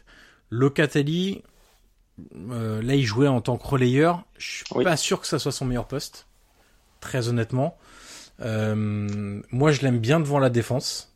Euh, après le problème c'est qu'il a Sensi et Mayanelli devant lui. Euh, Mayanelli, on sait que c'est un taulier hein, de, de, de Sassuolo. Voilà, c'est le patron. Donc, il joue essentiellement comme relayeur. Euh, il est encore assez irrégulier. Il a une aisance technique qui est évidente. Moi, je trouve qu'il manque un peu de vitesse d'exécution. C'est-à-dire qu'il a souvent besoin. Et justement, il... ce passage à Sassuolo va lui faire du bien parce que dans l'extrait, on a entendu Bourabia nous dire que euh, De Zerbi voulait que le ballon voyage très vite. Et justement, Locatelli doit faire des progrès là-dedans parce qu'il a été habitué à jouer devant la défense, à toucher beaucoup de ballons et d'avoir le temps de toucher le ballon parce qu'il est un peu protégé. Là, quand tu joues relayeur, tu dois le passer plus rapidement, euh, être capable de faire jeu court, jeu long, euh, devant, derrière, d'orienter ton ballon proprement, etc. et rapidement surtout. Et je t'avoue, je le vois en net progrès par rapport à ce que je voyais de lui en début de saison. Mais il y a encore du chemin euh, pour qu'il soit plus régulier, et puis qu'il colle parfaitement à ce que lui demande De Zerbi, je trouve. Ouais, très bien. Non, parce que je sais qu'on me, on me demande beaucoup, donc. Euh, est-ce que, est-ce que Milan a une option de rachat sur lui ou pas du tout? Non, non, il me semble pas. De ce que, de ce que je sais, il me semble pas qu'il ait une option. Non, il a été vendu, euh, vendu définitivement. Après, voilà, c'était un, un sacrifice aussi, mais non, je crois pas qu'il ait une option, il me semble pas. Bon, et puis euh, on va ensuite euh, continuer dans les Dolce. Toi, tu voulais parler de ton amour de jeunesse ou de vieillesse, on ne sait pas trop. Il a 36 ans dans dans trois jours. Fabio Quagliarella. Oui, bah oui, parce que parce que Quagliarella, voilà, tout le monde a vu a vu son, son record de, de buts consécutifs marqués. Hein. Il a battu celui de, de Batistuta. Donc c'est vrai que voilà, comme tu dis, j'aime bien ton expression des papy buteurs. C'est vrai que c'est un peu ça. Je vais dire, je suis un peu fan de cette, de cette expression. C'est vrai que j'utilise beaucoup, mais c'est vrai que c'est exactement ça parce que euh, tout, tout, amateur de Serie A a connu des Natale, a connu, a connu encore Pellissier, il y a ouais. et tous. Voilà, on a eu Inzaghi à l'époque. Euh, voilà, c'est les vieux de la vieille. Et c'est vrai qu'en Italie, il y a eu Tony. Euh, on aime bien ce genre de, de buteur assez ancien. Toto Di Natale, Toto Di Natale, bien sûr. D'ailleurs, tous les adversaires et tous les supporters des autres clubs que l'Udinese, euh, quand ils jouaient l'Udinese, savait très bien que Minatali c'était un poison parce que tu savais qu'il pouvait toujours te marquer un but. Donc c'est vrai que voilà, moi j'aime bien ce côté un peu euh, qui, qui, se conserve euh, des, des papis buteurs en Serie A et Quagliarella qui, qui en a 16 buts je crois cette saison maintenant. Euh, il en a plus que Ronaldo ou bah pareil du coup parce que comme Ronaldo a marqué il doit être au même nombre au même nombre de buts mais c'est vrai que voilà, il y a eu beaucoup d'appels pour pour une convocation en, en national. Alors je sais pas si ça va se faire. Euh, je suis prêt. Moi, je je n'ai pas grand chose à dire s'il est convoqué ou pas. Je pense que maintenant, il faut peut-être plus plancher pour ouais, l'avenir. Ça aurait pas trop de sens. Ouais, ok, c'est une récompense, mais voilà, mais t'es pas là non plus pour, voilà. pour donner oui, les pour bonnes des images, cadeaux. Quoi. Exactement. Donc euh, voilà, mais je tenais à souligner quand même, c'est quand même un exploit parce que battre le record de Batigol, c'était pas simple. Il l'a fait. Euh, J'ai bien aimé aussi le geste du Genoa, ce que tu as vu sur Twitter, qui a félicité et a dit euh, un adversaire comme toi, c'est dans, dans la même ville, c'est un honneur. C'est vrai que j'ai bien aimé cette unanimité qui est autour de lui. Et c'est vrai que bah voilà, samedi, euh, il a encore, il a encore fait son match. Euh, il est toujours bon. On se rappelle qu'il en a encore mis, il avait encore marqué contre la Fiorentina la semaine dernière. Donc c'est vrai que bah, Quagliarella, chaque semaine, chaque semaine, il met son petit but. Il va, il y va toujours pour pour marquer. Donc euh, voilà, je finis à lui tirer mon coup de chapeau, comme je tire à Pellissier souvent. D'ailleurs, qui a encore marqué avec le Kievo. Ouais. Donc, Donc, tu es un peu, euh, tu es un peu l'inverse d'une cougar. Tu aimes les vieux. Exactement. Sache-le. D'accord. Sache voilà, j'aime les, les personnes plus âgées. D'accord. Écoute, c'est c'est c'est c'est une confidence qui fera date dans l'histoire de de ce podcast. Euh, on aurait pu parler de de Bologne et de de Pippo Inzaghi, mais je... aïe. On va peut-être attendre euh, parce que là, on enregistre donc, il est lundi euh, fin d'après-midi. On ne sait pas euh, si Inzaghi Oui, sera bon. débarqué ou pas. Euh, Ça fait peu de doutes, mais on n'est jamais à l'abri de rien en Italie. Donc, euh, ce qu'on peut dire, c'est que c'était catastrophique face à, Oh là là. à Frosinone. Et euh, je vous conseille de regarder de mémoire. Ça va être le deuxième but de Le centre de avec Fro- le, oui, le- le- avec le tous les joueurs qui font, euh, qui sont exactement, euh, qui font le même geste avancé d'un pas et qui laissent totalement tout seul face au but un attaquant de, de Frosinone. Et c'est assez, Je sais pas si t'as vu la conf du président après le match. Oui, Saputo, bien sûr, j'ai vu. Ouais, c'était assez. Euh, L'équipe laconique, hein. euh, Ah ouais, laconique comme. ouais, ouais, qui s'excusait, etc. Que les choses allaient changer. Bon, on verra, hein, mais. euh, On pense bien qu'Inzaghi, à mon avis. euh, D'ailleurs, en parlant d'Inzaghi, hier, par curiosité, euh, je, je suis allé revoir ce qu'avait dit Rami sur lui. Je sais pas si tu te souviens, il y a oui, quelques mois. Si, si, je me souviens bien. oui. et voilà, et et parce que voilà, je voulais quand même vérifier ses propos, tu vois, pour me rappeler un peu, parce que voilà, comme il avait viré probablement, et c'est vrai qu'il avait dit quand même que euh, Rami avait dit euh, texto, euh, bon, moi plus tard j'aimerais être coach, et quand je vois que Inzaghi a réussi à l'être, euh, bon, bah, moi je pense que je pourrais l'être aussi. Et Et parler de il catastrophe totale. Voilà, voilà, il avait parlé de catastrophe. Et là, on rappelle qu'il voilà, il avait eu à Milan comme entraîneur, mais c'est vrai qu'Inzaghi, malheureusement, euh, il avait fait un bon travail à Venise, et qu'il- voilà, c'était mieux. Après, malheureusement, je pense qu'il y a quand même quelques limites. Ouais, sans, Et on sans aucun encore. doute. On le voit encore cette saison, donc euh, je suis triste parce que j'adore, j'adore Pipo et c'est pas l'amour n'est pas remis en cause ou, ou l'admiration, mais c'est vrai qu'en tant qu'entraîneur, on peut quand même dire qu'il y a quand même des très très grosses limites.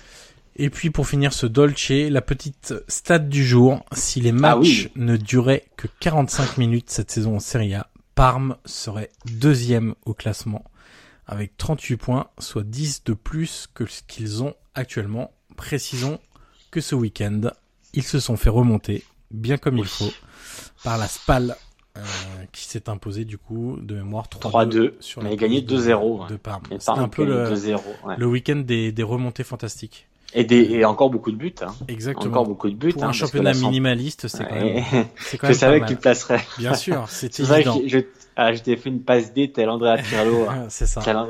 Et d'ailleurs, en parlant de Pirlo, petite précision, apparemment Tonali a fait un match énorme avec Brescia. Oui, il a Alors, marqué essayer aussi. Voilà, je vais essayer. J'ai vu le but, je vais essayer de le re-regarder le match entier si je le trouve.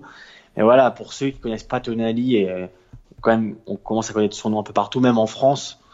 Euh, il commence à se faire connaître. Donc, euh, apparemment, Tonali a fait un gros match avec Brescia. Donc, euh, je le conseille vivement de, de le regarder pour ceux qui, qui voudraient. Et puis on va finir par la séance de questions-réponses, cher Guillaume. Ah oui, Eh j'avais sûr. oublié. Bien sûr. C'est toi qui l'as lancé en plus, donc tu, tu as une mémoire de poisson rouge. Euh, alors il y a une très bonne question qu'on n'a jamais eue encore. Ah, Ah oui, Gattuso va-t-il être viré exactement. Enfin presque. Mamoun qui nous demande Gattuso est-il l'homme de ce Milan? Bon, on va pas répondre parce que j'avoue qu'on l'a déjà fait euh, à peu Oui. près 50 fois. Ouais. Euh, alors, des questions pour toi. Euh, quels sont vos avis par rapport au transfert de Piontek à l'AC Milan? Bon, le mien, je l'ai déjà donné euh, plusieurs fois. Voilà, bah moi je pense que Milan n'avait pas beaucoup le choix, ils étaient dos au mur avec Higuain. Voilà, ils ont fait face à la volonté du joueur. Du coup, Higuain est parti, ils savaient qu'il fallait prendre un autre neuf. Du coup, ils ont pris Piontek, qui est un peu la, la révélation de cette saison. Voilà, euh, c'est pas plus, dur que ça. On sait très bien que ce transfert n'aurait jamais existé. Euh, D'ailleurs, personne l'aurait présagé si Higuain n'avait pas essayé de partir. D'ailleurs, c'est c'est mal fini avec Milan. Euh, Leonardo avait été très laconique en conf, Gattuso aussi. Donc euh, voilà, Higuain, c'est l'histoire, l'histoire passée. Et puis voilà, Piontek est venu pour le remplacer. Donc euh, on verra comment ça se passe après. Il est bien rentré à Naples, donc euh, contre Naples, pardon. Donc ça sera intéressant de le voir. Nous sommes donc en total désaccord, monsieur Exactement. Maillard Passini, Exact- sur ce point. Et je propose de régler ça dans un octogone. Euh, Sans la- règle ou avec règle Ah, sans règle, bien sûr. Sans règle. Euh, autre question de Montassar et Saïdi. Est-ce que l'AS Roma va recruter un axial avant le 31 janvier? Alors axial, je suppose qu'il parle d'un défenseur. Eh bien, j'ai envie de te dire que malheureusement non. Euh, à mon avis, euh, il n'y aura pas spécialement de, transfert à attendre. Et pourtant, c'est un secteur qui a renforcé déjà depuis euh, cet été. Euh, question de Hams Diallo. Pensez-vous que le top 4 est déjà scellé? Milan peut-il se rapprocher de l'Inter? Alors on a déjà plus ou moins quand même répondu. Le top 4 n'est certainement pas scellé. C'est tellement serré que qu'on ne sait pas ce qui peut encore se, se passer. Milan peut-il se rapprocher de l'Inter étant donné qu'il y a que 5 points et qu'on peut pas dire que l'Inter soit sur une une tendance très positive avec tous les problèmes qu'on a évoqués euh, lorsqu'on a parlé d'eux dans il y a quelques minutes. Euh, c'est tout à fait possible. Avec un derby à jouer encore. euh, voilà. Ouais. Après, bon, Milan va à Rome. Je crois que l'Inter reçoit Bologne le week-end prochain. Donc euh, voilà, ça peut, ça va très vite. Mais dans la dynamique et dans ce qu'il propose en ce moment, c'est vrai que c'est pas, c'est pas exclu. Ensuite, Go Go La Yela. Euh, je suis pas sûr de prononcer très très bien ce pseudonyme. La Roma ne doit-elle pas se concentrer sur le recrutement d'un coach mental? Eh bien, nous en avons parlé. Euh, Et puis, ou a fortiori sur une meilleure un ou une meilleure préparateur physique, équipe médicale. Oui, bah ça c'est. Sache que malheureusement ils ont un peu tout essayé. Hein. Ils en sont au troisième secteur médical euh, et staff de préparateur depuis que Palota est président en 2012. Donc euh, a priori, euh, je suis pas sûr que ça vienne seulement de, de là, puisque il y a des Italiens, des Américains, des Canadiens qui ont été euh, recrutés et que le problème dure depuis maintenant très très longtemps. Euh, autre question euh, de Bocard. Voyez-vous Delofeu revenir du côté de San Siro? Bah, ils sont, voilà, on parle, on est lundi, du coup, lundi 28 janvier, et on sait qu'il y a des contacts, on sait que le joueur aimerait revenir. Voilà, il y a un problème, c'est que Milan voudrait un prêt avec option d'achat.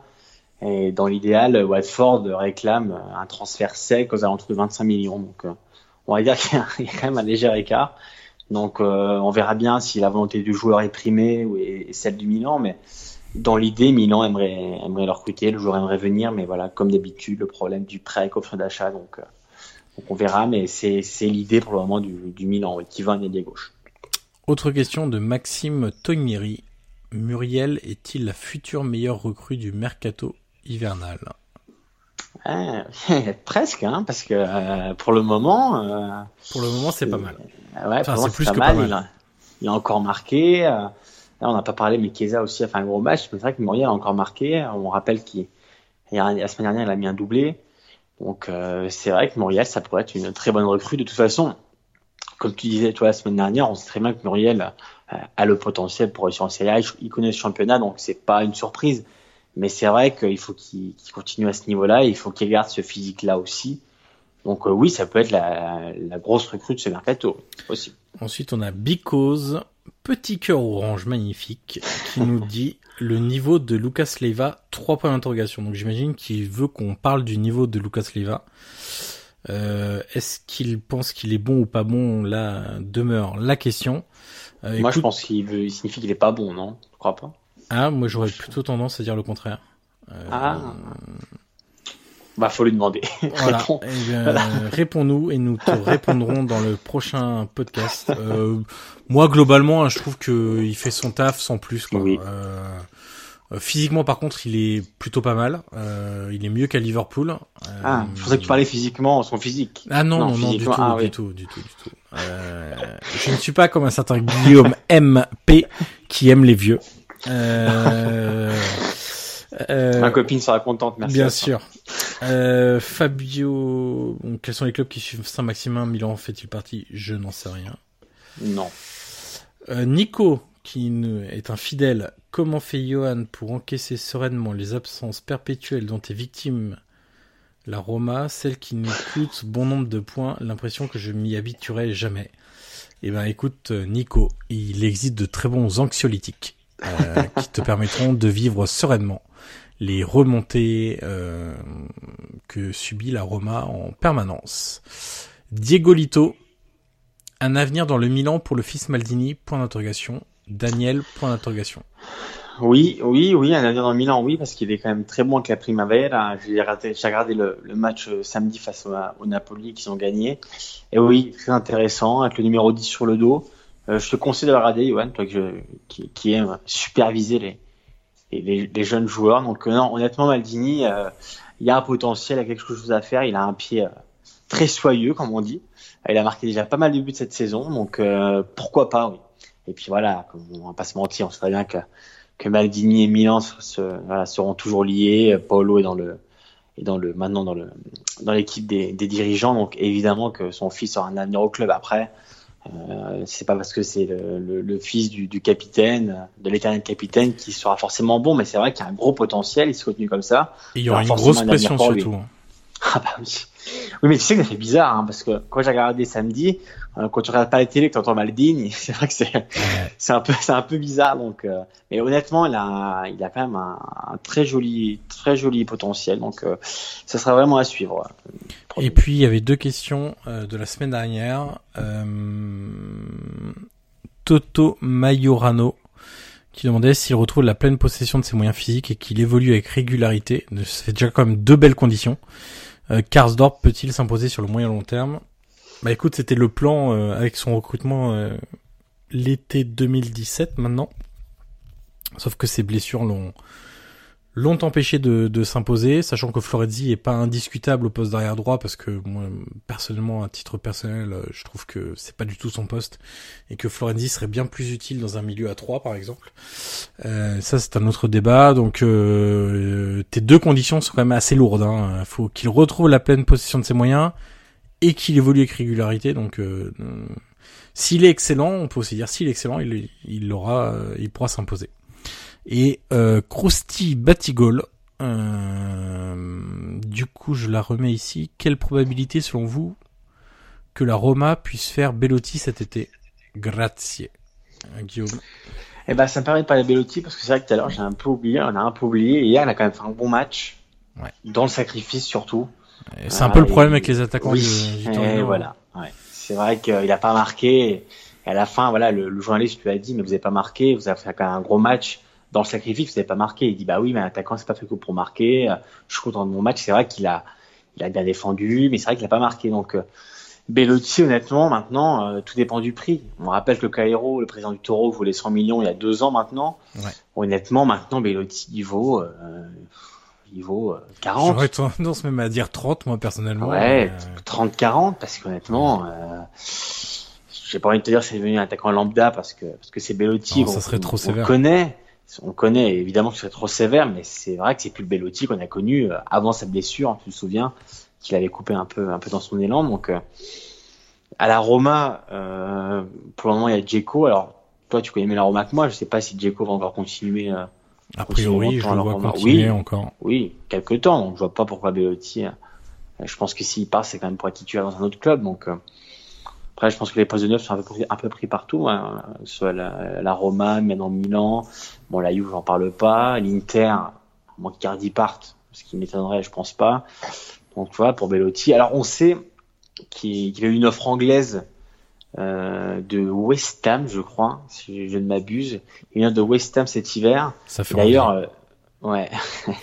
Et d'ailleurs, le Taureau l'a confirmé hier. euh, C'est Pet- Petrarchi, le, le directeur général, qui a confirmé l'offre, qui a dit oui, c'est vrai qu'on a une offre en cash provenant d'Angleterre, donc il aurait pu partir. Euh, bon, le Taureau l'a pas laissé, l'a pas laissé partir évidemment, mais c'est vrai qu'il aurait pu partir en Angleterre cet, cet, cet hiver, pardon. Donc, on verra bien l'été prochain, mais moi, je le vois pas partir du Taureau. Autant il y a deux ans, je serais dit oui, et là maintenant, ou alors je le vois partir, comme tu dis, à 30, 40 millions, mais, mais pas plus. Alors Guillaume, comme j'ai décidé de te piéger, Aïe. Euh, je vais te proposer un petit quiz. Tu auras le droit de me piéger la semaine prochaine. tu as très exactement, et je vais lancer mon chronomètre, 30 secondes pour répondre à cette question. Donne-moi les trois équipes qui ont effectué le plus de centres dans le jeu cette saison en Serie A. Bah, je peux utiliser toutes les équipes et puis à la fin j'aurai bon. Non, Hein. tu n'as droit qu'à trois essais, bien sûr. À trois essais? Et il reste plus c'est- 22 secondes. Il faut que je cite trois équipes? Bah, ceux qui, selon toi, ont le plus centré dans le jeu. L'Inter. Très bien, premier, 218 centres. Euh, non, 218 réussis, 400, un peu plus de 400 centres. L'Inter. Euh, la Juve. Très bon, Non. deuxième, excellent au quiz. Euh, une équipe qui centre beaucoup. J'ai envie de te dire euh, la Fio. Je sais pas au pif. Aïe aïe aïe. Ah, je savais je sur, euh, Non, la FIO est 15ème. Mais c'est Ah oui. bien quand même. Franchement, 2 sur 3, c'est bien. Oui, c'est pas mal. Euh, c'est le Chievo Vérone qui est troisième. Ah oui, j'aurais pas trouvé. Voilà. Mais Tant sache que, sache qu'en tout cas, tu as réussi. hein. Ah, du coup, d'accord. Bon, bah, on, on peut, on peut dire que c'était pas du tout prévu. Ah, c'était pas du tout prévu. non. Ok. Bon. Bah, rendez-vous la semaine prochaine. Et non, d'ailleurs, je suis en train de m'auto-corriger en direct. Ce n'est pas le Chievo Vérone, c'est l'AC Ah. Milan, troisième. Oh, j'allais le dire en plus. Non. Ah, c'est triste, hein. Échouer Aïe, à ça. Euh, T'aurais pu remporter le, le Larousse des, des bidonnes, hein, des, des, des joueurs qui se sont ratés dans le football italien. Il existe un Dieu très bon bilan. Il existe un très bon bouquin sur euh, les, les plus mauvais joueurs de l'histoire de la Serie A que j'avais acheté en Italie d'ailleurs, et c'est très instructif, instructif. Avec C'est un classement? avec, il y a, non, non, c'est pas un classement, mais il y a du Jocelyn Blanchard notamment. Ah oui, oui, oui. Euh, Il y a du Fabio Junior à la Roma. Il y a, il y a pas mal de, de joueurs connus. Voilà, histoire de boucler ce, ce podcast, le rendez-vous piège maintenant de fin de podcast à tour de rôle. Ce sera donc à toi de d'essayer de me piéger Oui. la, la semaine prochaine. Euh, on s'arrête là. Rappel euh, classique euh, Deezer, Facebook, Twitter, Spotify, iTunes, euh, Google Podcast. Enfin bref, tout ce que vous pouvez trouver au niveau des podcasts, eh ben on est dessus. C'est aussi simple que ça. Euh, on se dit donc à la semaine prochaine. Ah, le rappel de oh là là, le rappel de la journée qui. Ah bah oui. Ah bah, bah oui, oui. quand même. Ah oui. on- Moi j'étais assis, j'attendais, j'attendais mon calendrier. Alors, alors, alors, alors.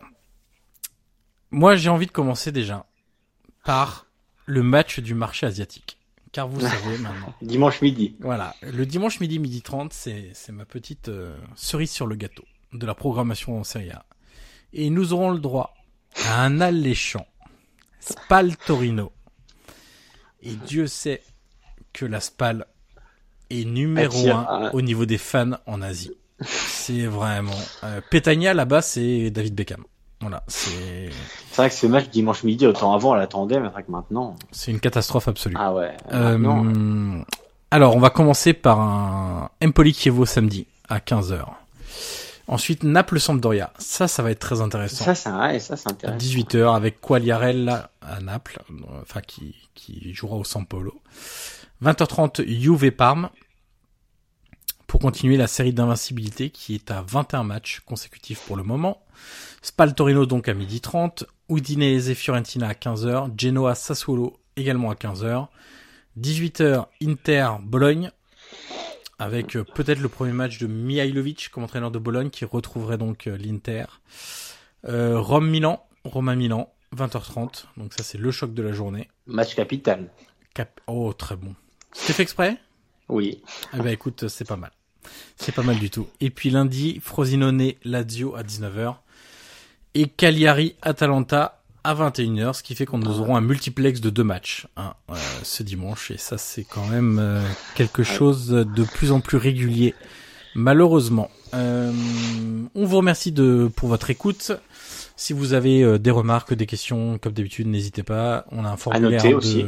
à noter aussi. On a un formulaire de contact sur le site calcioepp.fr. N'hésitez pas à vous y rendre pour euh, nous envoyer vos remarques ou utiliser Twitter, les réseaux sociaux, euh, les pigeons voyageurs et, et- et tout ce qui s'ensuit. Et Dieu sait qu'il y a des pigeons sur les places italiennes et ça c'est euh, problématique. Bref, euh, à lundi prochain, Guillaume. Et puis euh, d'ici là, n'oubliez pas de profiter de ce magnifique championnat minimaliste qu'est la Serie A. À bientôt.